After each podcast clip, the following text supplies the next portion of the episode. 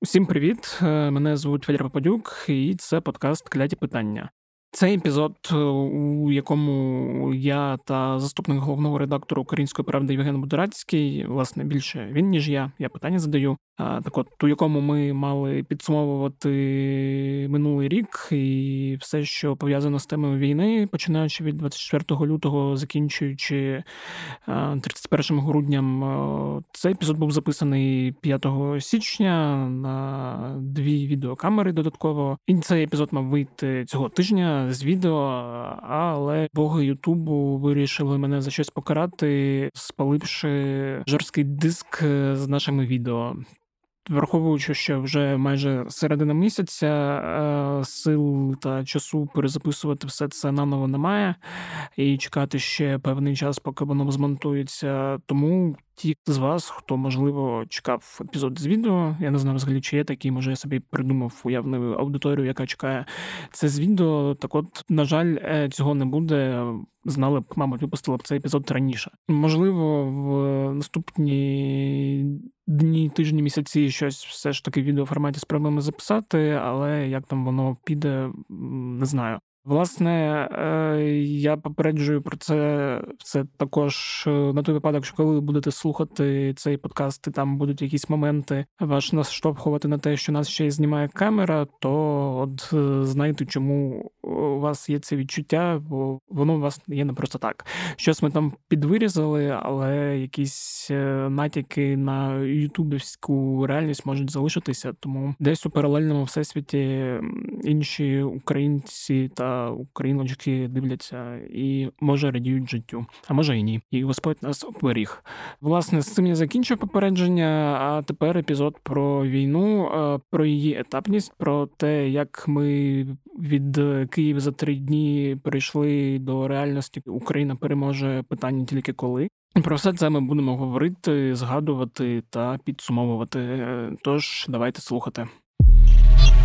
Ну, я вже анонсував на початку, але ще раз повторю, що ми будемо говорити про війну, підсумовувати цей складний 2022 рік від 24 лютого до 31 грудня, що відбулося, на які етапи ця велика війна ділиться, і що взагалі змінилося від початку і до кінця, і у що ми вийшли на початку 23-го року. Я думаю, це цікаво буде пояснити та підсумувати, враховуючи час та кінець року, початок року. Така буде важлива робота. І власне я думав почати якраз е, з кінця лютого, з того моменту, коли для когось ще не було очевидно, що велика війна почнеться. Ти от згадував перед записом е, інтерв'ю з міністром оборони Олексієм Резніковим, яке ви записували напередодні з шикарним заголовком. Давній читач української правди точно його мав запам'ятати, тому що він у нас не знімався в цьому хаосі, який був 24 лютого, здається, до 8 ранку. І до 8 ранку з 5.30 в нас висіло інтерв'ю на головній Резнікова з заголовком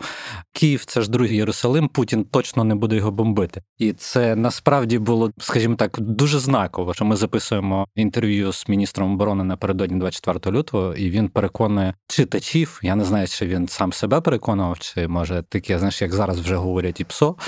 Ми, до речі, з Сівгіль над цим заголовком дискутували дуже сильно довго. І, зрештою, вона перемогла і вийшов саме цей заголовок. І потім сталося те, що сталося. І цей заголовок виглядав насправді, якщо винести за дужки жахливість обставин, він виглядав доволі смішно, напевно. Угу. І трошки абсурдно, враховуючи, що там збоку ще була новина про те, що Путін почав війну проти України.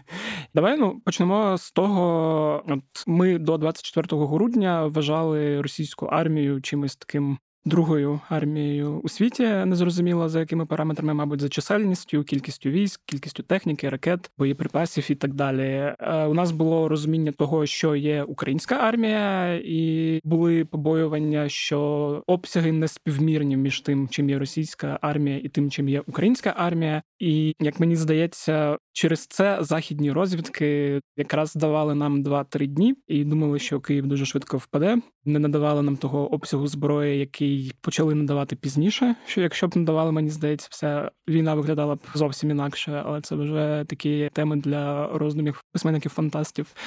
Давай просто поговоримо про те, з чого все почалося, якими силами тоді Росія заходила, наскільки була підготовлена Україна і чи достатньо була підготовлена. Тобто ми розуміємо, що недостатньо достатньо, але була все одно достатньо для того, щоб в перші дні відбити цю навалу і втримати державу, хоча б в якихось кордонах, і взагалі зробити так, щоб держава Україна продовжувала своє існування з демократично обраним президентом, з супротивом і без тієї партизанщини, яку нам підрікали американці. Ну, знаєш, мені сподобалось, коли ти сказав так впевнено. Ну, цікаво спостерігати навіть за твоєю еволюцією впродовж цього року в плані військової теми. Тому що ти такий впевнений, кажеш, всі ми розуміли, що собою виявляла українська армія. А я просто напередодні записував кілька подкастів про це, і там з колегою нашим Андрієм Цеплієнком, який мені пояснював і трошки заспокоював десь на початку лютого. І там з тобою ж тоді теж записував, і ти мені пояснював, що воно таке. Тому мінімальна експертиза в мене була не така експертна, але щось я розумів. Мінімально. Ну, знаєш, от якщо брати оцей перший етап, я б напевно його брав задовго до 24 лютого, напевно, ще за рік до угу. це такий флешбек назад, коли росіяни вперше стали біля кордонів з навчаннями. Це в 21-му е, році, це да? було ще в 21-му році. Це був квітень-травень місяць. Угу. Саме тому, напевно, в нас сильно на це не реагували, тому що ну, типу, квітень-травень місяць це не час для початку е, будь-яких наступів. Це майже завжди так, тому що якщо ти на щось цілеспрямовано велике налаштований, то напевно починати в травні або в червні доволі дивна історія. Ми зараз зараз не беремо, звісно, Гітлера і напад на радянський союз в червні 41-го року. Але сама логіка, якщо ти йдеш в війну, то напевно починати з кінця весни, початку літа це не саме правильне рішення. Ще тоді західні розвідки вже потрошку почали знаєш, такі дзвоники так заряджати. Типу, чуваки, вони не просто так там стоять, вони не просто так туди прийшли, вони реально щось хочуть. Mm-hmm. Тобто, ми думали, і я так розумію, напевно, вже не буде для кого секретом, що наш генштаб так само думав, що це буде буде Донбас. Вони, власне, стояли біля Донбасу тоді, в 2021 році. 2022 року наш генштаб теж думав, що це буде виключно Донбас, тому що в нас там сконцентровано до сих пір, як і було впродовж всіх років війни, яка нагадаю триває вже дев'ятий рік. Ми там мали скупчення великих сил наших, і всі очікували, що вони підуть саме туди, тому що по тій кількості сил, яку вони сконцентрували біля кордонів станом на зиму 2022 року, сил на великий штурм насправді в них не було. Ну, це показали події подальші, угу. але з логікою, що коли в тебе 200 тисяч стоїть навколо кордонів, ти береш північ, схід, південь і ще з Криму заходиш і пробуєш ще десь на Одесу стартанути, наприклад. І все одночасно. І все це одночасно. Це доволі великі сили. І в нас тверезості розуму мало було, звісно, на кінець лютого. І як показали західні якраз розвідки і всі експерти західні, в них так само не було цього розуміння, тому що е, буквально напередодні того, як ми з тобою зараз пишемо, пан Данілов виклав класний пост. Я поки що не буду говорити, як він виглядає, для того, що наша розмова буде доволі дивно виглядати. Він насправді теж доволі поетапно правильно розписав. Всю логіку війни, якщо брати з військової точки зору, і от якщо ми беремо на першу фазу війни, то перша фаза війни можна назвати знаєш, очікування партизанського спротиву. Захід, оці всі розмови про Київ паде за 3-4 дні, всі ці заклики до Зеленського виїжджати з країни, терміново евакуюватись, ну хоча б до Львова і так далі. і так далі. Вони нам давали стінгери, вони нам давали НЛАУ, вони нам давали джевеліни. Це все така, знаєш, зброя партизанського руху. Тобто вони очікували, що ми будемо дуже сильно чинити опір, але при цьому, що ми будемо чинити опір як партизанська армія. Тобто, це буде зовсім інша війна, і що вона не буде мати таких масштабів і меж, яких вона має зараз зараз. І от першу стадію я би, напевно, характеризував би словом здивували. Здивували всі з всіх сторін.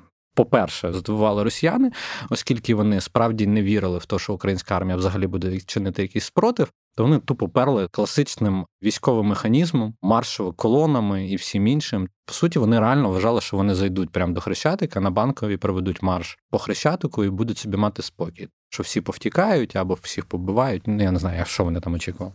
Тому це перше здивування це вони, які йшли колонами. Особливо це мається на увазі якраз Київ. Це як вони заходили через Сумську область, через Чернігівську область, через Чорнобильську зону. Вони по суті йшли великими колонами. Це було їхньою помилкою. Це показав потім час.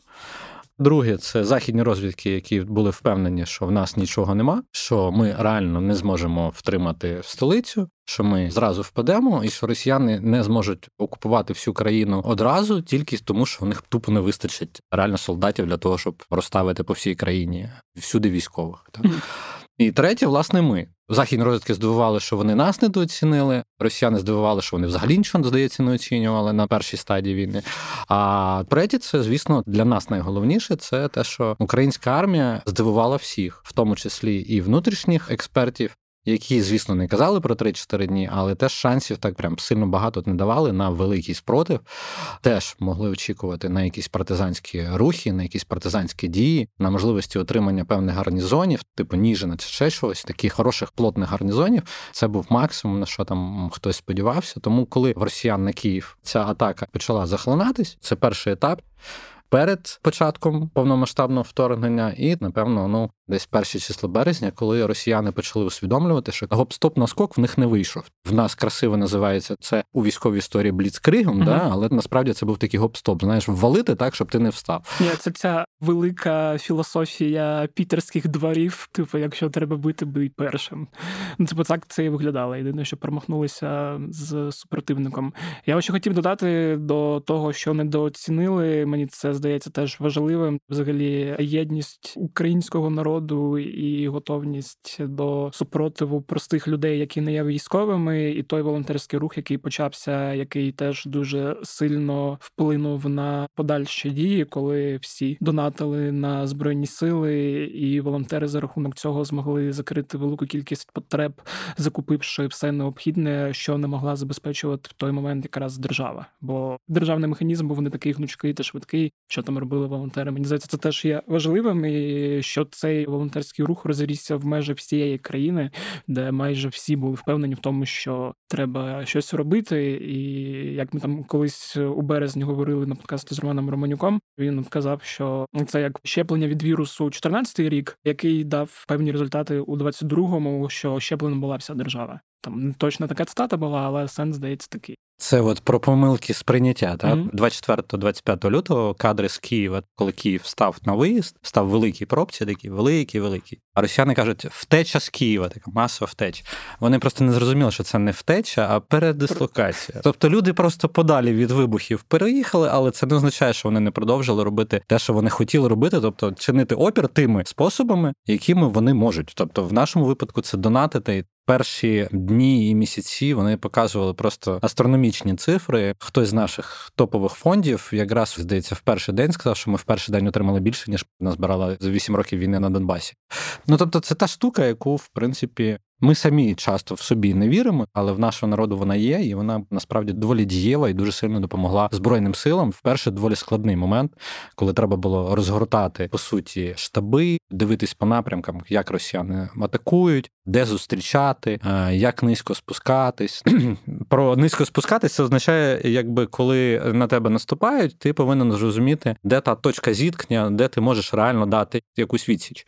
Наприклад, нас часто згадують цю історію про прикордонників, про частини, які знімали з північних рубежів наших Чернігівської Київської області, буквально за кілька днів до початку вторгнення спускали, тобто перебирали з кордону купа військ. Важко людям пояснити, але зрозумійте, 500 людей, які зустрічають велику армію, вони вмирають. Другим ешелоном ще 500 людей вмирають спокійно, третім теж 500 вмирають. А якщо спустити зверху 500 вниз і 500 других теж вниз, От в тій точці, там, де ти їх зустрічаєш, в тебе вже буде півтори тисячі, і ти вже цій колонії великій можеш якимось чином протистояти. Тобто, так, знаєш, три рази по 500 вони б то по нас би просто переїхали і не помітили. Ми спустили фактично до самої Ірпіня. Це була та точка, де ми реально могли відпружинити і не дати росіянам далі йти. Тому, звісно, людям в Бучі, в Орзелі, в Гостомелі, всіх інших містечках маленьких на Київщині. Це ми, якщо ми говоримо просто про Київ зараз. Їм напевно не дуже приємно чути, що їх загнали в сіру зону, але це війна, і тут є така штука, яка називається тактика опору. Був обраний маневровий захист, тому що якби ми просто статичний захист вибрали, я думаю, нас би вони переламали би і вони б на хрещатику були б на другий, третій день. Ми вже проговорили недооцінку Росією взагалі ситуації в Україні від збройних сил до суспільних, скажімо, настроїв. Е, оцей весь мєм про зустрічати з квітами, який був виключно в фантазіях кількох людей, які живуть над мавзолеєм, десь чи біля нього на червоній площі. В моменті, коли все це було, не було зрозуміло, як готувалася українська армія, і потім це стало зрозуміло вже пізніше, там в останні місяці, коли багато матеріалів почали робити західні медіа, там інтерв'ю з залужним почали виходити, там різні реконструкції. Ми знаємо, що з одного боку була ця недооцінка, з іншого боку, все одно велася підготовка якась українських збройних сил. От ти вже згадав про маневрений захист. Чи от можна щось зараз сказати про те, які ще були плани на той момент збройних сил, щоб все це втримати і дати відсіч. Тут ще цікавий якраз контекст півдня, який, на жаль, був окупований найбільше, і як там все це відбувалося. Тут якраз от відсутність інформації, знаєш, яку я якимось чином міг би аналізувати. Власне, от ми зараз пишемо, нас пишуть те хлопці, які були якраз зі мною на тому інтерв'ю з міністром оборони. Здається, двічі чи тричі ми вимикали тоді камеру, коли якраз була розмова про південь. uh Ну тому що я піднімав голос і говорив просто, що на півдні, вибачте, на слові жопа, і що робити з цим. Тоді міністр оборони запевняв, що все добре. Ну, власне, в нього така посада, що він має запевняти, що все добре, інакше не дано. Але логіка того, що сталося на півдні, насправді це штука, яку ми будемо вивчати, аналізувати, а дехто розслідувати. Я не впевнений, що це буде якраз впродовж бойових дій. Я думаю, що це історія, яка буде розслідуватись постфактум.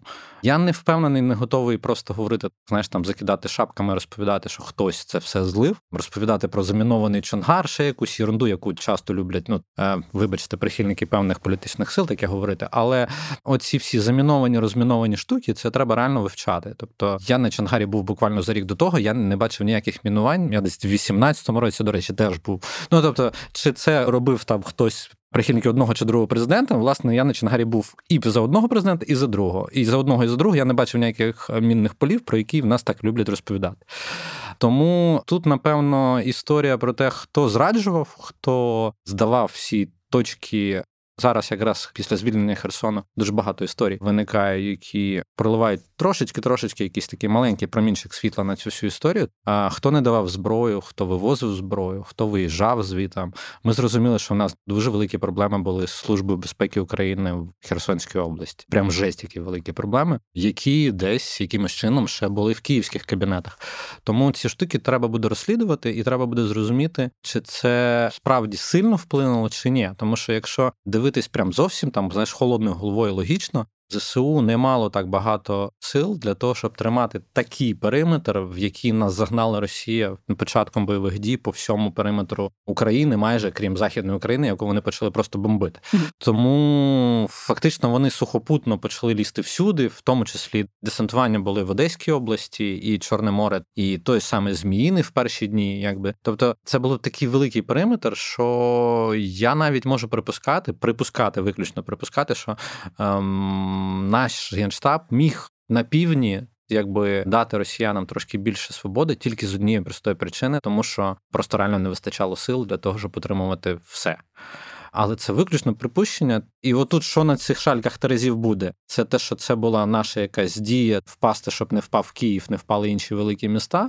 Типу, трошки дали спуск на півдні, чи це виключно сили зрадників? Того, що відбувалося, і що всі пропускали. Тому що ми знаємо там подвиг на Антоновському мосту, не той, який там потім Хаймерсами просто валили, а саме той, який був в перші дні, коли наші танкісти всі колони прикривали, які виходили, виходить з півдня Херсонщини і всякі такі. Ну тобто цей пазлик треба буде скласти, але скласти тільки виключно я підозрюю, що тоді, коли буде звільнення Херсонщина повністю, по суті, коли південь буде звільнений, тоді ми можемо зрозуміти, хто ж дав так вольготно пройти росіянам аж по суті до самого Маріуполя, Маріуполя і закрити їх в Маріуполі, що сильно здивувало, наприклад, той самий гарнізон Маріупольський, який явно не очікував, що їх прям з усіх боків зразу закриють. Да, я, до речі, пам'ятаю інтерв'ю, які виходили у нас на сайті. Якраз ну Редіс якраз про це да, говорив. Що ми дуже здивувались, коли прям так швидко росіяни прийшли до нас в Маріуполь з західної сторони. Тобто вони очікували все, що завгодно, ну там напівоточення з двох боків, але вони явно не очікували, що із західної сторони їх так швидко закриють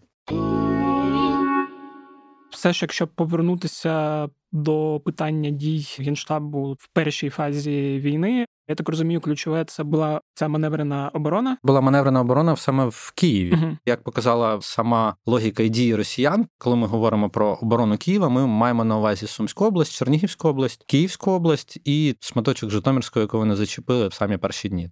Оце був київський сектор, тому що якщо хтось згадає, то коли вони пішли з Києва, вони пішли всюди. Ну тобто із Сумщини, з Чернігівщини, тому що це власне була секторальна атака. Тобто вони атакували по сектору. У них не було завдання там взяти Чернігів, взяти Суми. По сумам вони прокатились. Пару разів потім їх там реально в партизанському стилі зустріли, розбивали їхні колони. І коли вони виходили, це була якраз історія, що вони вийшли одразу звідусіль. Тобто, коли вони зрозуміли, що вони Київ не беруть, що їх майже закрили, і їх витиснули по суті з периметра там Макарів, Ірпінь, Буча. А коли їх почали витискати, вони зрозуміли, що вони тут не можуть втриматись, штурмувати місто вони не можуть, в них не вистачає сил. Вони почали виходити, і виходити вони почали не тільки з під Києва, вони почали одразу виходити по всьому сектору. Тобто, це сектор підтримки був. Київ мав бути атакований, виходить з півночі, з заходу, зі сходу, з броварів, по суті, з броварського напрямку, і вони зразу пішли пішли звідусіль. Це ми просто згадуємо, тому що Буча, і вона зразу в голові сильно дуже так тригерить, майже всім, та що вони пішли з Бучі, і ми побачили це, але вони пішли не тільки з Бучі, вони зразу звідусіль пішли. З Бучі, з Броварів, з Чернігівського напрямку перестали штурмувати Ніжинський гарнізон, повзривали мости під Черніговом. Ну тобто вони просто пішли з усіх напрямків, що говорить про те, що всі ці дії і всі ці міста, які вони якимось чином там штурмували, в тому числі Чернігів, в тому числі і Ніжин, і от східна частина київського напрямку, це все було заради однієї мети Київ. Угу. Тобто, це все була велика операція, яка просто не вдалась, тому вони вирішили вийти. Це, напевно, якщо брати от завершення першої фази, про яку ми щось так довго затягнули розмову, але при цьому оцей вихід з під Києва він доволі показовий в плані того, що напевно ось закінчилася ця штука, яка здивувала. Тобто, знаєш, тут здивування пройшло в генштабі російському почалися якісь зміни, всі зрозуміли там що швидко не буде, і вирішили продовжувати. І продовжувати вирішили доволі тверезо оцінивши свої можливості. Це, до речі, вічна історія, про яку ми в кожному подкасті говоримо і згадуємо. Недооцінка ворога це найбільша дурня, яку може собі допустити будь-який військовий, перш за все, а по-друге, будь-який громадянин нашої країни, в тому числі. Росіяни не настільки дурні, як нам би того хотілося. Тобто, вихід з під Києва він мав абсолютну логіку. Вони явно не втримували якісь позиції для штурму, і там буквально, якщо я не помиляюсь, чи то пів півдня чи день в наших сил оборони Києва залишалось, щоб їх закрити в великий котел, якраз прибити по суті їх до Ірпіня. І для того, щоб їх не прибили до Ірпіня, щоб не було ніяких котлів, вони просто вийшли. Це теж знаєш, вічна термінологія. Хтось говорить, що вони самі вийшли, а не ми їх перемогли. Ну так власне вони і вийшли, тому що ми перемогли. Все. Ну тобто вони б хотіли ж втримати цілим свої сили, тому вони їх просто вивели. Угу. І тому ми все це побачили потім з цими всім Бучу і Ірпінь, і ці всі страшні кадри всього того, що ми бачили, але це не зовсім наша історія. Історія про воєнні злочини. Це напевно з Сонію краще mm-hmm. ти поговориш. Останнє і давай рухатись далі по цьому страшному року. Я пам'ятаю, коли пройшов перший шок, і було звільнення Київщини. Ну, власне, коли вони відступили, пішли, перегрупувалися. Як завгодно це можна називати. Тоді почало з'являтися більше інформації. Першими це почали робити західні експерти, аналітики, які дуже активно включилися в нашу війну, писати про те, взагалі, як відбувалася оборона Києва за інформацією з відкритих джерел, з соцмереж, там з відео, які гуляли. І я не пам'ятаю, хто саме з західних аналітиків це робив, але я пам'ятаю трет такий великий, прочитавши який, я зрозумів, наскільки по тонкому льду ми в той момент пройшли, і наскільки хиткою була ситуація саме під Київською областю, що щось трошки не туди, і ситуація могла піти навіть не трошки, дуже сильно інакше. І Я хотів якраз запитати про те, як тобі здається, наскільки взагалі ситуація тоді була важкою, бо ну після звільнення Києва почалася підйом, ейфорія. Трошки таке жабкозакидательство, що ми їх, але насправді, як мені здається, ситуація показує, що було дуже складно, і ми були дуже близькі до якогось іншого менш приємного результату. Наскільки лід той був тонким, може зрозуміти саме кияни, які приблизно собі уявляють, що таке карта Києва. Скажімо так, останній блокпост, верніше, останній наступальний чи перший для них захисний, не знаю, як правильно сказати в цьому плані, стояв на 14-й лінії Пущі Водиць. Якщо враховувати, що Пуща Водиця до сих пір вважається оболонським районом, тобто, по суті, вони були в Києві. Ну, історія з ДРГ, які заїжджають на неконтрольовану територію, це історія окрема взагалі. Ну тобто, це історія такого залякування і всього іншого, яка от в тій канвії, про яку ти говорив, mm-hmm. що там квіти, всякі таке, там злякаються, втечуть і все інше. То стандартна історія, яка в принципі в інших містах так само відбувалась. Тобто і в Харкові доїжджали так само, там буквально майже з центра міста вибивали росіян. Ну тобто там бували такі історії. Але щоб загальним таким фронтом піти, от напевно, всі, хто знає, що таке не пуща можуть зрозуміти, наскільки близько були росіяни. По суті, це вже міська смуга. Трошки далі вони були б на оболоні. Мінський масив і привіт. І Це вже вуличні бої, і це вже зовсім інша історія і зовсім інша війна. До речі, я не впевнений, що вони так само були готові до великої війни, вуличних боїв в Києві, враховуючи те, що ми побачили трошки пізніше в Маріуполі. Вони не зовсім були готові до маріупольських боїв там, де по суті був один гарнізон для захисту, який вони оточили, щоб вони робили з Києвом, в який вони не оточили, тобто вони не змогли знизу зайти з Василькова з Білої церкви. Вони зайшли з Гастоміля, але вони кліщата ніяк Київ не взяли. Вони йшли фронтом з півночі, з Білорусі, да, привіт знову білорусам, і вперлися просто в оборону, по суті, в Ірпінь. Ну тобто в річку Ірпінь, і трошки далі, яка зайшла і в Мощун. І це дві точки найважливіші були для захисту. Дуже багато сел наших постраждало, тому що вони були якраз на лінії зіткнення в сірій зоні, і дуже багато розвалів того, що ми побачили потім це от якраз історія цього стримування і спроб штурму. Хоча спроби штурму, як на мене, в них завершились десь всередині березня. Mm-hmm. Далі це вже було, знаєш, типу там рятувати себе.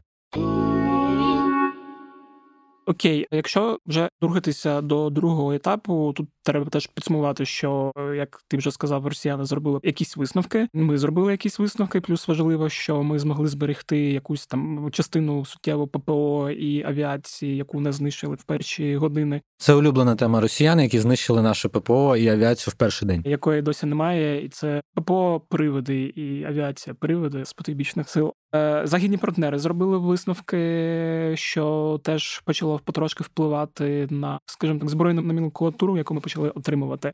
Ти сказав, що після цього першого етапу, коли росіяни зрозуміли, що за три дні не вийде, змінилися плани. І тоді, наскільки я пам'ятаю, теж коли там аналітиків я в той момент читав і от зараз перечитував, що підготовка вже йшла до того, щоб оточити наші сили на Донбасі і взяти їх в ці е, не клещата, а такі великі клещищі, я не знаю, як це правильно сказати. І з цього я так розумію, можна говорити про якийсь другий етап війни. Це якраз була історія про те, що на другому етапі вони сконцентрувалися, по-перше, на отриманні того, що вони вже мають. Тобто вони застиканились, побачили, що вони реально за цей час встигли оцим, знаєш, таким навалом залізти, залетіти, от це втримати, а з другого боку спробувати штурмувати ті лінії оборони, які були в нас на Донбасі. Угу. В них ще лишився Харків, від якого вони не відійшли, і в них був от той самий дуже важливий з усіх боків. І з усіх напрямків знову повертаємось до тих штук, які називаються ландшафт місцевості і всього іншого. Це висота, яка дуже сильно потрібна була нам ще 14-15 року, ще на Донбасі, для того, щоб відбивати Слов'янський Краматорськ. І власне росіяни це чудово усвідомлювали, тому по суті вони Ізюм хотіли використати саме для того, щоб знову штурмувати і застрілювати там артою той самий Слов'янський Краматорськ. Тобто mm-hmm. тепер вже знаєш якось з другого боку. Це ти пояснював транспортний вузол. Так, там багато чого сконцентрувалося. Ізюм дуже важливий, і те, що вони в Ізюмі не могли почувати себе дуже комфортно, нам потім, скажімо, там на третьому етапі, та дуже допомогло. Другий етап був максимально погасити темп їхніх mm-hmm. наступальних дій. Тобто вони продовжували наступати. По суті, вони на Донбасі рухались вперед. Власне, вони після першого етапу так і сказали: ми беремо оперативну паузу. Це була, напевно, єдина оперативна пауза. Артикульована. Артикульована, чітко там оперативна пауза. Вони забрали всі сили. По суті, там дали їм видихнути там 2-3 тижні. Через Білорусь загнали і по колу запустили їх на Донбас. Тоді в них перші дзвіночки були з приводу того, вже що їм явно не вистачає тієї кількості, яку вони виділили на цю операцію. Угу. Що тих 200 тисяч, напевно, малувато буде, щоб українців якимось чином зовсім застрашити. Вони почали атакувати, і ми тоді вперлись в таку точку, яка хороша і доволі знакова була ще починаючи з 2014 року. Це Сєвєродонецьк. Все, що відбувалось, все йшло від нього. Ну тобто вони наступали на Сєвєродонецьк, Наша вся оборона, яка була на Донбасі, чіплялась за цей місточок, і Золоте гірське, Бахмут, Сєвєродонецьк, дорогопостачання і все інше. Це все було так, знаєш, однією точкою. І ми вперше спробували велику оборону В Києві супротивник не переважав нас настільки суттєво, як він переважав нас в Сєвєродонецьку. В Сєвєродонецьку він переважав дуже сильно. Це ми вперше стикнулись 1 до 20 до 25, тобто 20-25 залпів з російського боку, один, один залп відповідь нашої арти. Тоді перші пішли історії в плані того, що захід побачив, що саме нам потрібно, і змінилася якраз номенклатура того, що вони нам почали постачати. Тобто нам потрібні були арт-установки, снаряди, ну все, щоб нормально оборонятись. Це була історія про оборону, і в перспективі я так зрозумів, що оборона Києва переконала захід, що в принципі Україна, українські ЗСУ можуть щось протиставити Росії. Вони по суті повірили, що ми щось можемо. Ну і плюс ми майже не згадуємо про південь ж теж важлива історія, що те, що відбувалося на Миколаївському напрямку, потоплення Москви, там звільнення Змійного було вже трошки пізніше. Ну це по суті це все другий да, етап. Да, це да, така оборона з цікавими контратаками, і з креативними контрнаступами. Я думаю, що пан Кім не дасть збрехати це, якщо говорити там про якусь таку знаєш велику історію реконструкції по півдню, що багато хто хоче зробити, я в тому числі. Але історія запуску перших штурмовиків росіян нам в тил за Миколаїв Вознесенськ, а потім просто тупо їх там перебити. Це була класна історія. Трошки пізніше, коли був контрнаступ на Херсонщині, чого нам дуже сильно там побоювались всі наші, що наші так знаєш, як це увлікуться, і mm потім десь їх там зустрінуть, і десь вони в засідку попадуть. Власне, так росіяни потрапили в Вознесенському районі, тому що вони зайшли за Миколаїв. Я думаю, що скоро прийде час, коли про це розкажуть повністю. Що вони були вже в Миколаєві, були вже в місті, але при цьому ці всі рухи були контрольовані збройними силами України mm і командуванням Півдня. Акція побачити Миколаїв і померти. Так, та ну приблизно так. Це була історія якраз про оборону, про напевно, я би сказав, це. Устаканення лінії фронту, uh-huh. тобто, щоб всі розуміли, де що і про що йдеться. І коли оця оперативна пауза була взята на Донбас, і ми візьмемо Донбас, а зрештою наступна фаза закінчується на Сєвєродонецьк і Лисичанську, ти вже прекрасно розумієш, що ну щось ваш весь Донбас і ваш там якийсь наступальний порив якось дуже швидко випарився, коли ви поклали купу народу, коли брали Сєвєродонецьк. Це ми ще оминаємо Азовсталь з другого боку, ще Маріуполь, така довга і для наших хлопців і дівчат перш за все, виснажлива оборона міста, а з другого боку, виснажлива для росіян наступальна операція в Маріуполі. Щоб для того, щоб якихось дій досягти, вони в Маріуполі зробили те, що вони потім зроблять з Рубіжним, те, що вони потім зроблять по суті з Сєвєродонецьком, і те, що вони зроблять, напевно, там з чим там ще там з Кремінною тою самою. Ну тобто, це історія про те, що коли вони говорять, що вони беруть місто, то вони беруть вже не місто. По суті, вони його розвалюють так, що ти береш не місто, а руїни. І от з цими руїнами ти мусиш працювати, але розповідаєш, як ти брав місто. Власне, не треба нікому пояснювати, що в Маріуполі до сих пір багато де немає ні опалення, ні електрики, нічого. Хоча, начебто, вони її взяли там ще навесні. Угу. Історія їхніх взяттів міст доволі сильно відрізняється від того, як звільняємо міста ми. Щоправда, це наші міста і це наші люди так як вони беруть міста, воно показує, що насправді це не їхні люди і ніякі не браття, ні все остальне, там про що вони люблять розповідати. Це історія просто завоювання, і все. Так і є, це така тактика випаленої землі. Вогневий вал, просто угу. тупо знести всіх. Ну в Бахмуті ми зараз ту саму історію майже спостерігаємо. Да, те, що пам'ятаю, різні прогнози, і взагалі оцінки аналітиків. Те, що я спочатку почав про спробу взяти всі сили ООС великих лещата, потім говорили, що сил не вистачить йому можуть бути спроби створювати міні-котли і обвалювати фронт по частинах. І як ти тут зараз сказав, пояснив, все зупинилося саме на Сєвєродонецьку Лісичанську. Я пам'ятаю, що ми якраз почали наші записи десь у травні, і щотижня ми записували епізоди, і ми дуже довго говорили про те, що відбувається у Сєвєродонецьку. І власне ну, було зрозуміло, що оборона йде довга, наступ йде довгий, і при неспівмірності сил для росіян це дуже складна історія історія. І потім після цього, теж, от коли почалися підсумовування всього, що відбулось, я читав багато про те, що тим, що ми стримали Сєвєродонецьк, ми дуже сильно виснажили Росію і російські збройні сили. Тобто вони в якийсь момент змогли окупувати, але ту кількість людей, яку вони поклали, і ту техніку, просто е, дуже сильно їх виснажила. А міг би ти пояснити, наскільки і ну що нам це власне дало потім, вже в наступних операціях, які збройні сили почали робити вже у другій половині літа і ближче до осені. То, що відбувалося в Сєвєродонецьку, нам дало підготуватись до Харківщини, угу. перш за все. Скажімо так, той, хто знає, хто в Сєвєродонецьку, скільки було наших сил, тобто ті хлопці і дівчата, які там оборонялись в Сєвєродонецьку, окремо велике дякую тим, хто обороняв Золоте Гірське, яке по суті було тилом Сєвєродонецька. І саме тоді, коли вже стало ясно і очевидно, що в беруть не Сєвєродонецьк, а Золоте Гірське, тоді почався вихід Сєвєродонецька. Саме тому, що тил закривають, і треба було звітом його спасати людей. Це було якраз дві історії про Сєвєродонецьк. Перша це якраз що Золотогірською з великими втратами, але все ж таки ми не допустили котла. І в Сєвєродонецьку, в тому числі, це показало напевно всім, що на відміну від Іловайська і Дебальцева, тобто на першій стадії війни на Донбасі, ми навчились уникати котлів і берегти своїх людей. Тобто, якщо там примудрились загнати в Іловайську купа народу от в цей котел, та ну в Дебальцевому там трошки інакша історія була, але все одно теж, якби вони були в котлі, по суті, то тут ми побачили в декількох фазах, коли дуже близький був теж оточення угу. своїх людей, хоч і з втратами, але все одно виводили. Тобто, це ми побачили з одного боку, що ми все-таки воюємо більше про людей, а не просто про такі, знаєш, умовні назви: дивізія, батальйон. Ми розуміємо, що це люди. З другого боку, що Сєвєродонецьк насправді це була там мета тиждень, ну два максимум. Дай Бог пам'яті, здається, 10 тижнів вони штурмували той Сєвєродонецьк, бідний, і нічого в них не виходило. Вони туди кидали сили постійно, дуже багато сил. Власне, вони просто застопились там. Ну тобто їм треба було рухатись далі. Вони паралельно бомбили Святогірськ, там знизу вверх. Ну, типу, там заходили.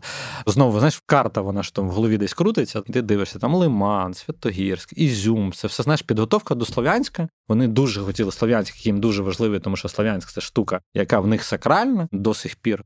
Вони дуже хотіли той Слов'янськ, і їм для цього треба було пройти Сєвєродонецьк. Вони думали, що вони швидко проскочать Сєвєродонецьк, йдуть по дорозі. Так заодно візьмуть Сіверськ, Бахмут і проскочать лінію Сіверськ Солідар Бахмут і там поженуть далі. Весь цей час вони, по суті, весь свій ресурс використовували для того, щоб битись в ту стінку. Поки що, я так зрозумів, вони не можуть знайти поки іншого формату е, війни, угу. тому що оці лобіві атаки це так ну трошки виглядає доволі не дуже розумно. Але щоб не говорити, що вони зовсім нерозумні, напевно, це якось пояснюється. Яким чином це пояснюється? Можливо, це пояснюється якраз їхньою перевагою в арті і всьому іншому, що вони думають, що зносити просто міста і села це набагато крутіше і вигідніше, аніж якусь смікалку там проявляти, так як ми вимушені, тому що вони явно переважають нас в озброєнні, скільки б нам захід не давав зброї, а росіян зброї більше. Тому це історія того, що ми утримали їхні сили і виснажили їхній запал. Дуже важлива оборона Маріуполя. Це вона передувала цьому, а паралельно відбувались події з е, Москвою, з Змінним і з всім іншим. Це була історія про те, що росіяни втрачали моральний дух.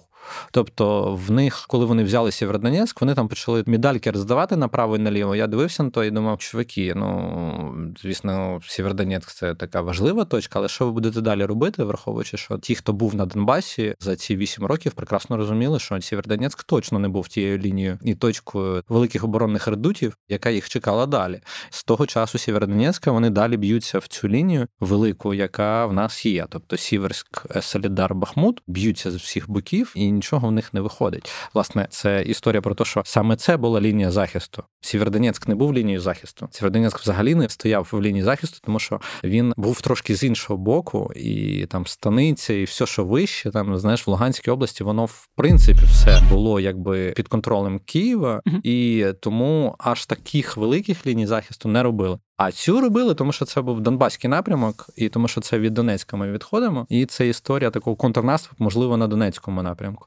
Тому, коли вони з Луганського заходили, виходить з Сєвєродонецька, вони впираються в цю штуку, виснажені максимально. Нарешті, відповідаючи на твоє запитання, я тобі скажу так: показник великий був того, що ми їх виснажили саме в Сєвєродонецьку, що вони взяли оперативну паузу номер два, коли взяли Сєвєродонецьк. Угу.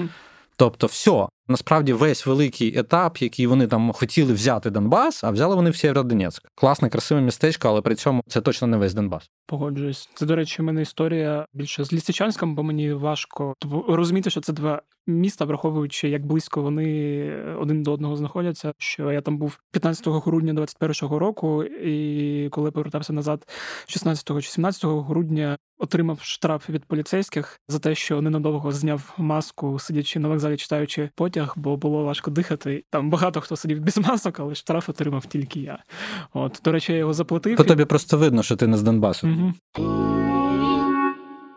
Хотів ще таку важливу штуку запитати. Ну, це теж, якщо ми вже вживаємо цю термінологію, я не знаю, вона може комусь не подобається ця етапність, але все одно в підручниках історії, які будуть писати там, і які вже зараз починають писати, це буде якось все одно зафіксовано. З'явилася така історія в українських збройних силах, як Хаймерси, яка, як показала, дуже сильно змінила хід війни. Плюс я теж пам'ятаю, що коли ми тоді обговорювали наші подкасти, тоді виходила, не пам'ятаю автора у виданні дзеркало тижня, і там йшлося про сучасну війну. Там як воюють американці, як вони побудували в перській затоці, що спочатку зробити так, щоб максимально вибити ворога, не стикаючися арміями в лоб в лоб, і вже потім після цього атакувати. І як ми бачили як події розгорталися, що ці удари Хаймерсу, коли ми пам'ятаємо, день за днем е, горіли склади, бавовна була то там, то там, то там. Потім почалося методичне знищення мостів. Це, наче, вже був такий другий етап війни, але це вже була підготовка до якогось третього етапу, який нам теж почав дуже сильно змінювати ситуацію. Я би це все таки вже писав як третій етап. Mm-hmm. Знаєш, тому що ну це було як е, частина чогось цілого, що ми побачили, напевно, з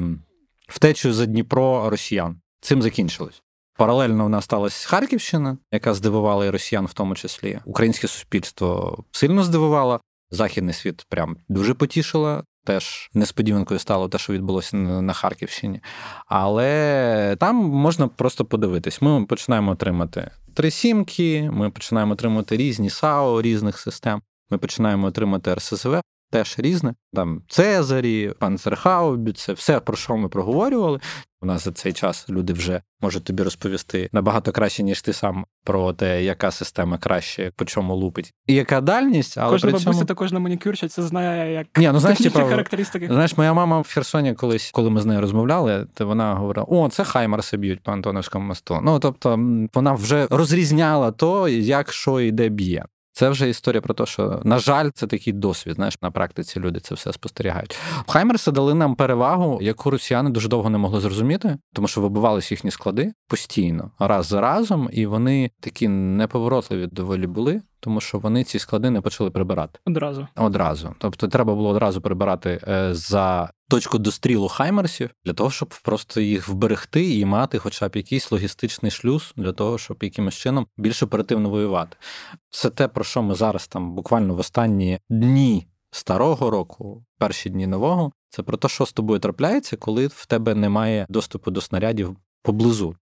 Тобто, коли ти логістично не можеш отримати снаряд ти отримуєш те, що називається снарядний голод. Ми ще не вивчили його природу нинішнього в росіян, але ми бачимо точно, чи що є він чи є він взагалі, та але ми бачимо, що він є напередку. Тобто в них напередку зараз не вистачає снарядів для того, що вони звикли робити. Тобто в них є перевага в кількості пострілів, всього іншого, але вона вже не настільки кратна, як була.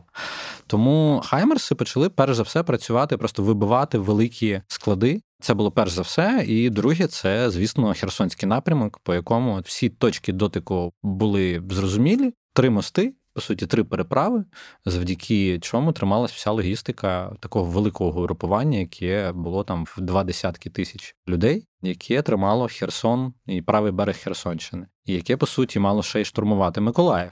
uh Я не думаю, що в них завдання було Херсон. Знову ж таки, в них було завдання Одеса, ніякий не Херсон. Точно. Херсон став їхнім головним здобутком, тому що став єдиним обласним центром, яким вони взяли. Тобто, якщо чисто з військової точки е, зору, то як показала практика, їм казали, що вони звітом мають іти набагато раніше. І всі дивувалися думали, що як так, чому так? Тому що це реально втримати постачання такого великого, скажімо, контингенту військового, плюс ще й годувати місто, 300-тисячне місто.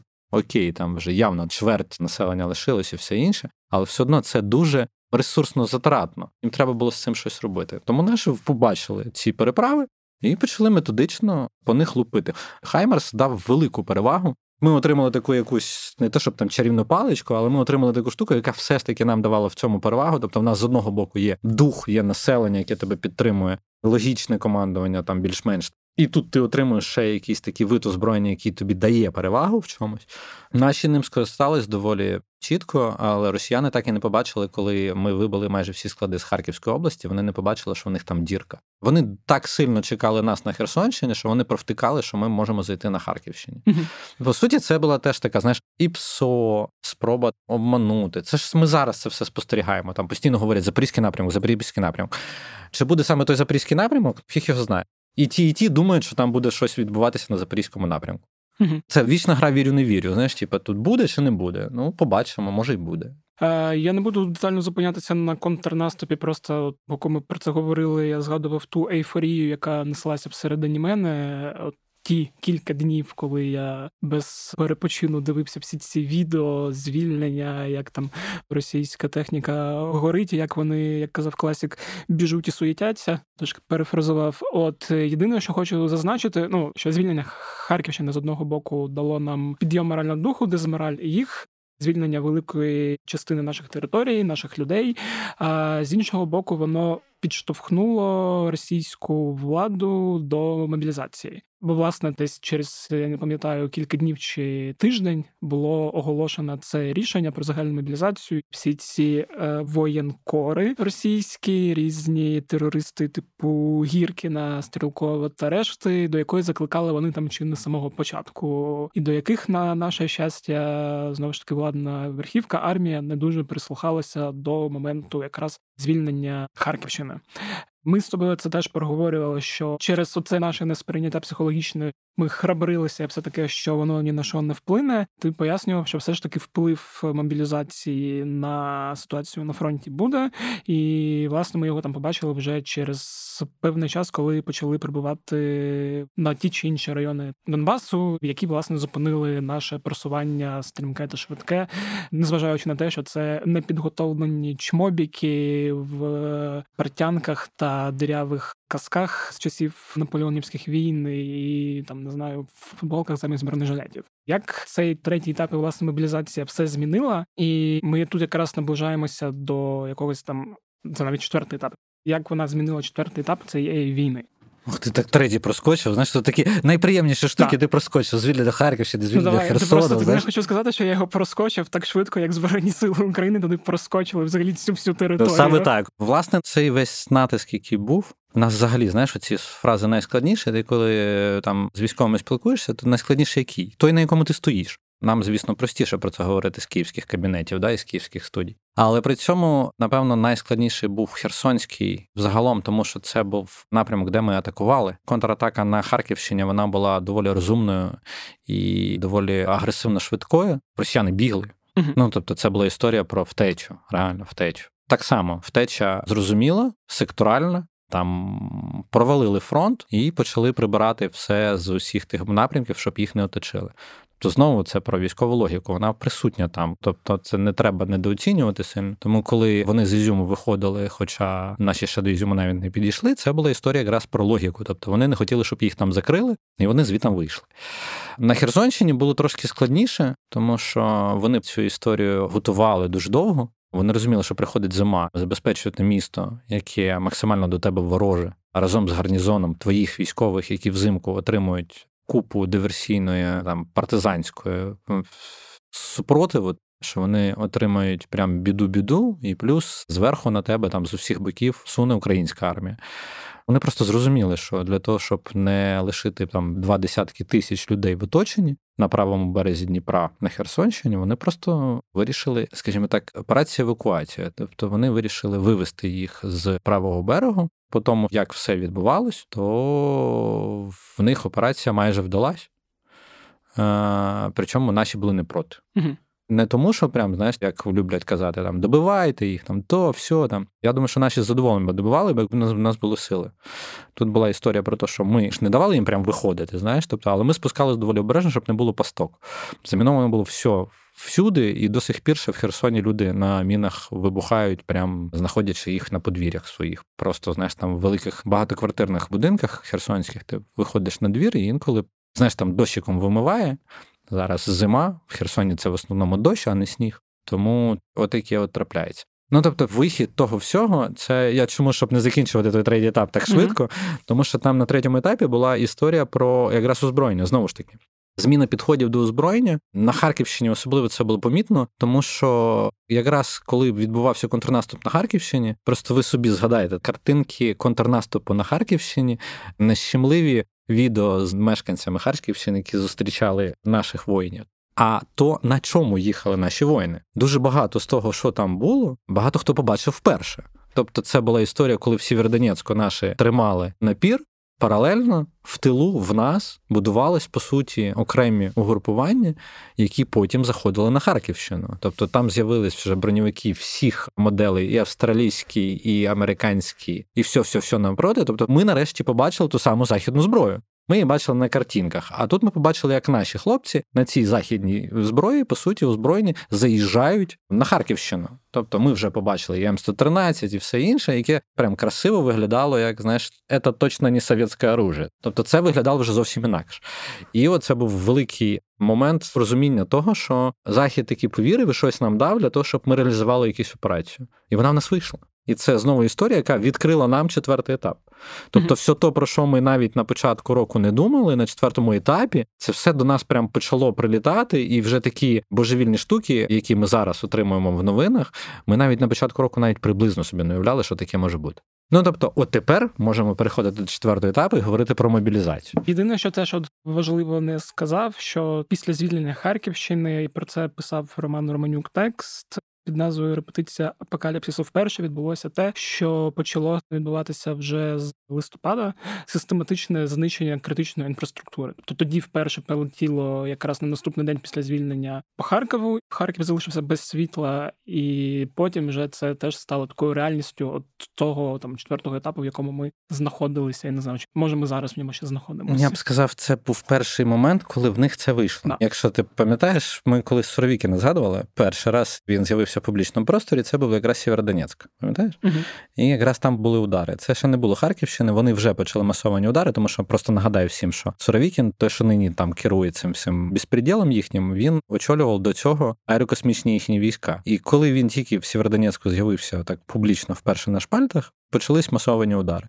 І оці масовані удари просто на Харківщині, про те, якраз про що писав Рома, тому що він там був якраз в той момент, коли вони в енергетичну інфраструктуру попали і поклали там пів Полтавської області і Харківщину, вони зрозуміли, що ми будемо йти ну, типу, цим шляхом. Хоча цей шлях він зрозумілий, він в принципі відомий, він не вперше використовується, але це шлях терору, який, в принципі, армії, які себе поважають, в основному намагаються не використовувати. Да, ну і знову, як писав інший наш колега Михайло Кріль в одному з текстів, там здається про те, як бомбили нацисти Лондон, що цей шлях бити по мирному населенню, щоб їхній бойовий дух впав і вони здались. Там який собі вигадав італійський, забув ім'я цієї людини, якийсь там військовий, воно не робить. Робить якраз навпаки, що чим більше ти б'єш, тим зліше стає те населення. Хоча певні проблеми і сильні проблеми створює особисто нам. Власне, дивись, ці всі штуки, контрнаступ на Харківщині, повне реальне тверезе розуміння того, що вони підуть з Херсона. Мобілізація почалась явно раніше, ніж Херсон був звільнений, але вони вже приблизно розуміли, що вони звітом підуть. І тому їм потрібні були сили. Про що їм говорили з самого початку ці всі божевільні типу Гіркіна і компанії, що потрібна мобілізація, але для мобілізації треба розуміння в тому, що в тебе в суспільстві є консенсус з приводу того, що відбувається навколо. Як показав час, і то, про що ми говорили, консенсус в них є. Тобто ці фрази, що почнеться мобілізація проти них, хтось буде протестувати і щось, вони закінчились в перший же день буквально. Там були ще якісь протести на ну, Кавказі, жінок з Дагестану. Жінок з Дагестану, і ти побачиш це такий, знаєш, калейдоскопчик маленький. В тебе дуже швидко закінчується така плівочка. Тобто тобі ще от, реально цей кодекс ще там клацати і клацати, але в тебе вже на третьому кадрі все закінчується. І виходить так, що протесту в них нема, тобто консенсус е, суспільний є. Щоб там хороший русський не розповідали в плані того, як він там задавив політичну позицію, бла бла бла. Чуваки, це про життя ваше. Тобто тобі кажуть, іди вбивай. А ти, якщо ти справді не хочеш цього робити, ти не підеш. Ну тобто, якщо в тебе супротиву цьому нема, то ти в принципі з цим погоджуєшся. Тобто, суспільний консенсус в них є.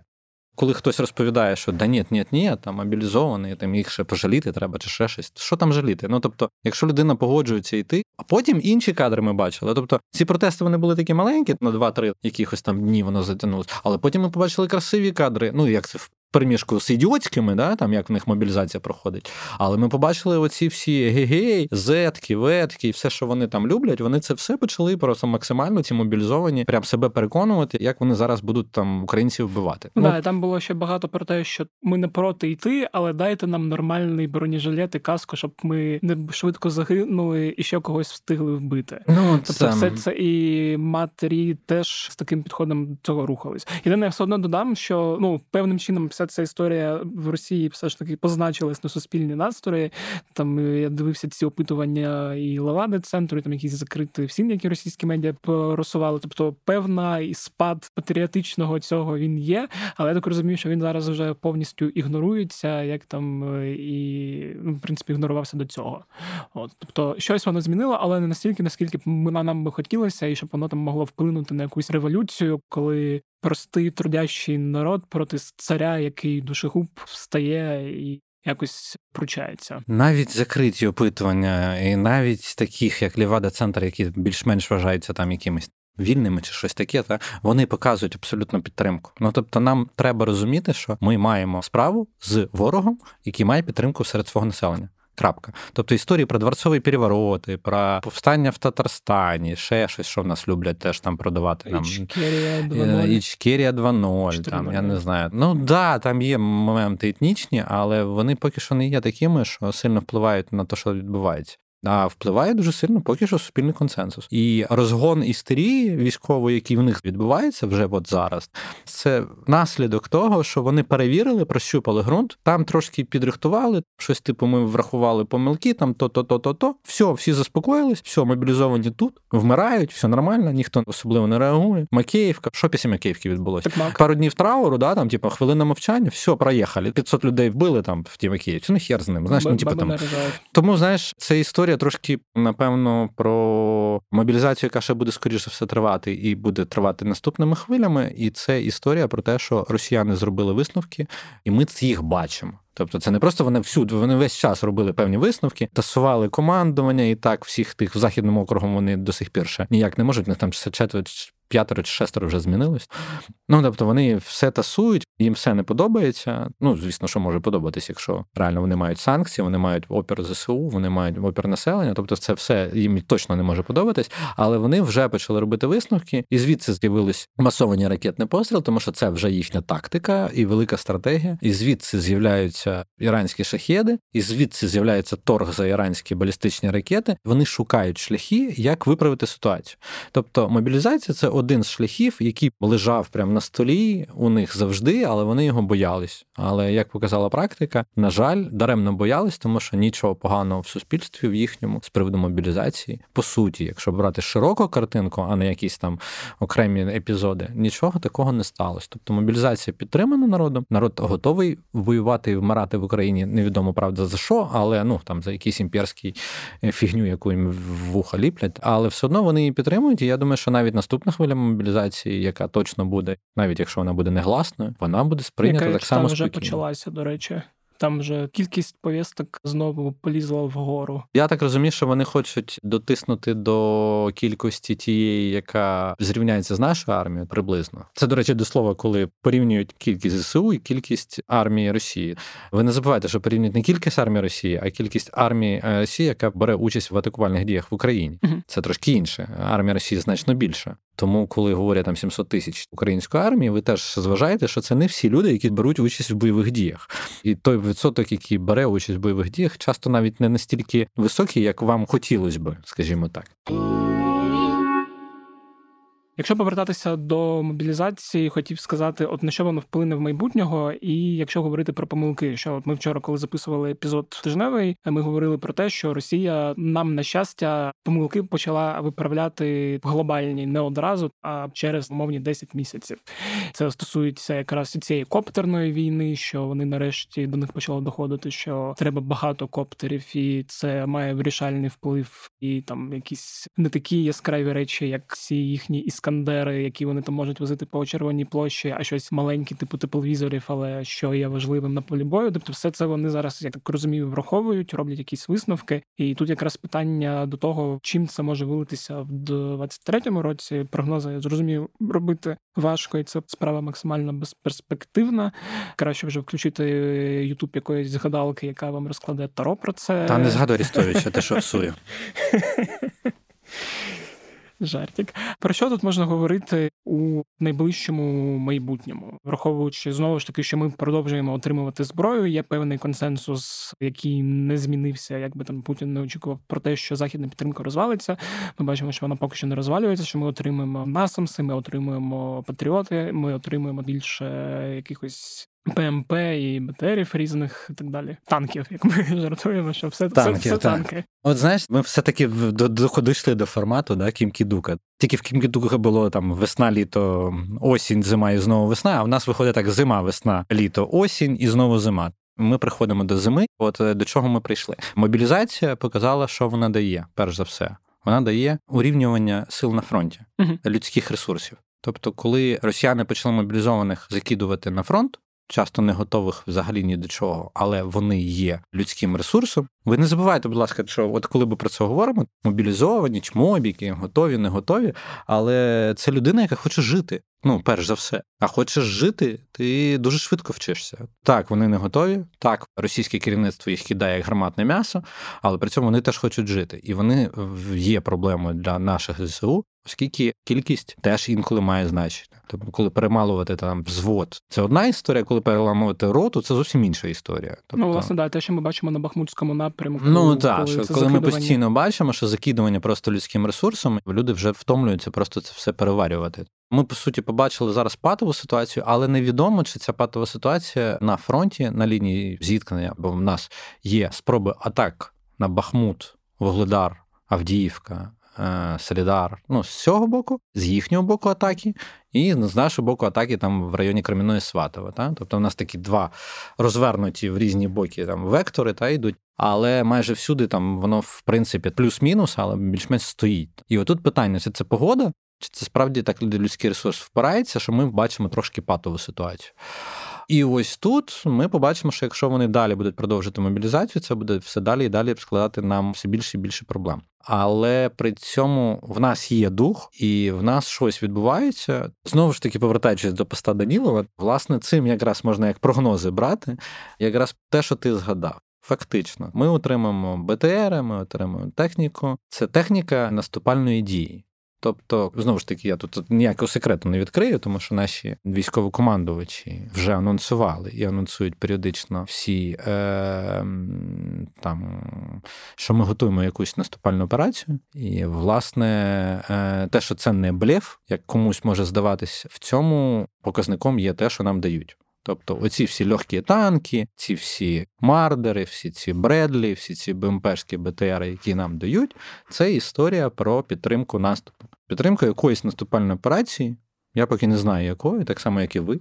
Я можу тикнути в деякі точки на карті, які мені здаються найбільш перспективними, але це історія знову це гадання на кавовій гуші, тому що там, де буде слабко, там і гахнуть. Ну тобто, з однієї простої причини. Інколи слабко навіть в найсильнішій обороні. Це теж є такий один вираз там військових стратегів, яких доводиться саме цього року. Це єдині книжки, які я можу зараз читати. І тому я думаю, що наступний рік, блін, такий в нас формат, такий, знаєш, як новорічний оганьок. І ти знову прокидуєш собі, що це, блін, про війну, це не просто так. Але раз ми вже йдемось, типу, в прогнози. Ти, як знаєш, я прогнозів не даю ніколи ні про що. Я би сказав єдине, що я радий і втішений, що всі хочуть перемоги тут цього року, і завжди хочуть, щоб цей рік був легшим за попередній. Єдине, що я можу сказати, сили нам всім, ну тому що ми ще свого нічого не досягли, особливо. У нас мета складніша, тобто Харківщина це дуже круто. Херсон мені прям особисто дуже круто. Але це історія ще далеко не завершена. І в нас ще купа територій, які доведеться звільняти. І інакше ніж великими втратами, це зробити буде дуже тяжко. Ми вже живемо, знаєш, в звичці, коли гортаєш стрічки своїх соцмереж, і в тебе там постійно прилітають якісь некрологи, і ти хапаєш себе на думці, що от я знав цю людину, і ти прогорнув, і наступного дня в тебе ще хтось. І ти знаєш, вони вже теж так само провалюються в тих стрічках. І я б дуже хотів, щоб ніхто до цього не звикав. Ну тобто, щоб морально не звикали, що кожен день хтось вмирає, що їх хтось вмирає, типу, а ну так, війна така є. Так, війна така є, але це історія якраз про людей. І мені б дуже хотілося, щоб всі, коли говорять там підтримку в ЗСУ, щоб вони всі завжди пам'ятали, що ви підтримуєте не якусь аморфну структуру, не якесь щось таке, що називається ЗСУ, а ви підтримуєте людей, тобто ваших, по суті, людей, які ходять в мирному житті з вами поруч по вулиці, працюють з вами. А зараз вони змушені бути тими, хто захищає нас там зброєю в руках. Повір мені, вони точно не горіли бажанням прямо вбивати людей. Ну, тут історія ну, про те, що... змінювати своє мирне життя, яке було на початку лютого, і свої плани, які там будували на рік. Так, абсолютно. Тому я би хотів.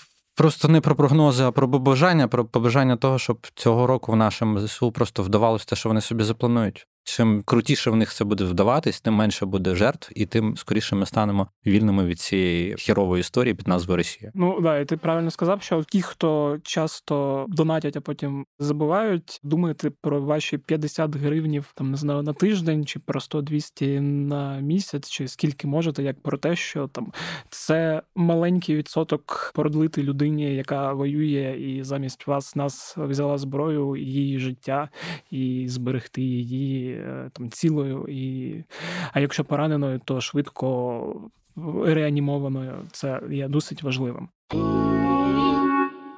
Я от єдине хотів останнє запитати коротко. Ми зараз трошки проговорили про те, якими армії України та Росії були на початку лютого, якими є вони зараз.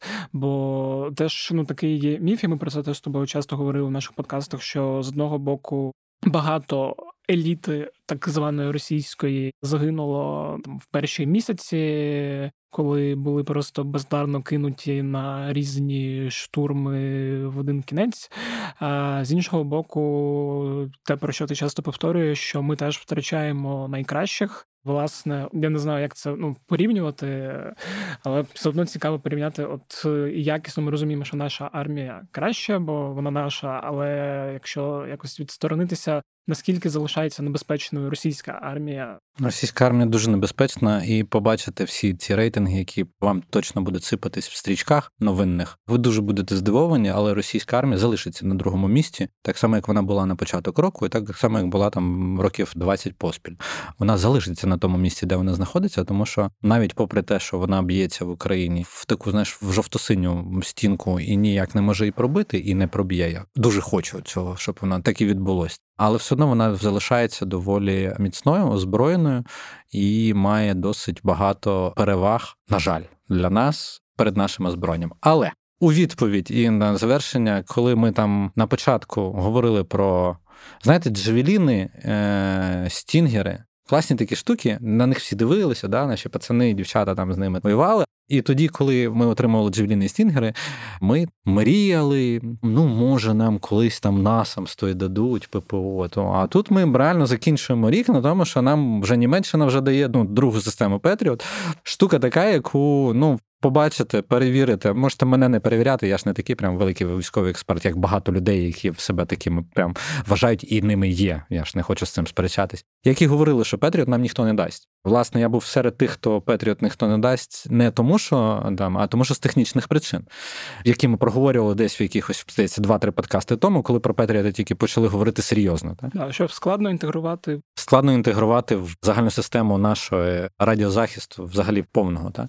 Але вони знайшли якийсь метод, вони знайшли цей механізм, яким чином їх інтегрувати. Це дуже круто, і ми отримали Петріот. І в нас ще є там така історія, в якому б'ємось, б'ємось, б'ємось. объемы Кажуть, США нам дали Бредлі, але чомусь не дають Абрамси. Я думаю, що от Абрамси, винищувачі F-15, нам не треба F-35. Дайте нам F-15, F-16, ми будемо втішені. Прям просто будемо, знаєш, як діти на днях народження стрибати там від отримання Happy Meal. Ой, господи, це як реклама Макдональдса вже прозвучала.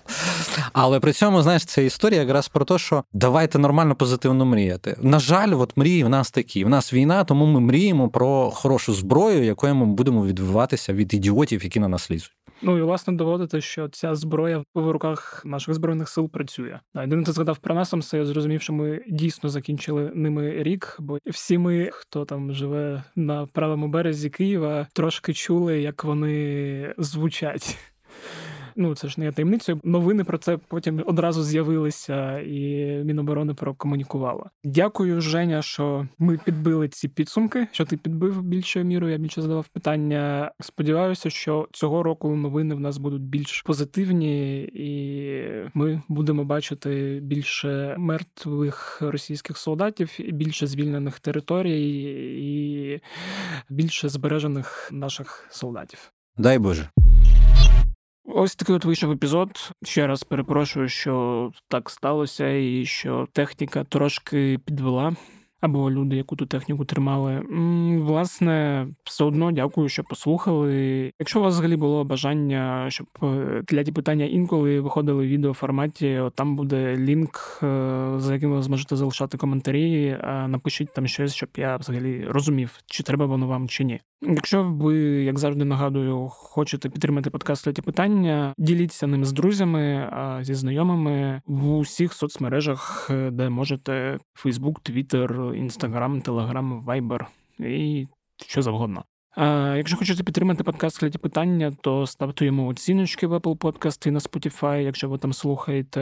А можете ще й залишати коментарі, якщо ви слухаєте на Apple Podcasts, щоб інші користувачі знали, який це хороший подкаст. Цього року важливо донатити навіть більше ніж минулого року. Кожен донат наближає перемогу та рятує життя. Тому донатьте фонд «Повернись живим, фонд Сергія Притули куди завгодно. Також я залишу лінк на наш збір, де ми збираємо 11,5 мільйона гривень на ППО. Туди теж можна докинути. Е, також, якщо у вас є можливість підтримувати журналістів і журналістику, і особливо нас, то долучайтесь до клубу української правди, я теж залишу лінк на клуб УП. Нагадую, що кляті питання можна слухати де завгодно на всіх платформах: Apple, Google, Spotify, SoundCloud і там ще мільйон платформ, які в Україні не популярні. Нагадую, що всі подкасти української правди можна знайти в розділі подкасти на УП на сайті. Також важлива історія, що у нас зараз буде виходити багато подкастів, і якісь трейлери на них я буду вставляти в окремі епізоди клятих питань. На цьому все. З вами був Федір Попадюк. Е, почуємось, е, а вже з цього тижня почуємось знову буде епізод з Євгеном Модерацьким. Тому бувайте здорові і бережіть себе.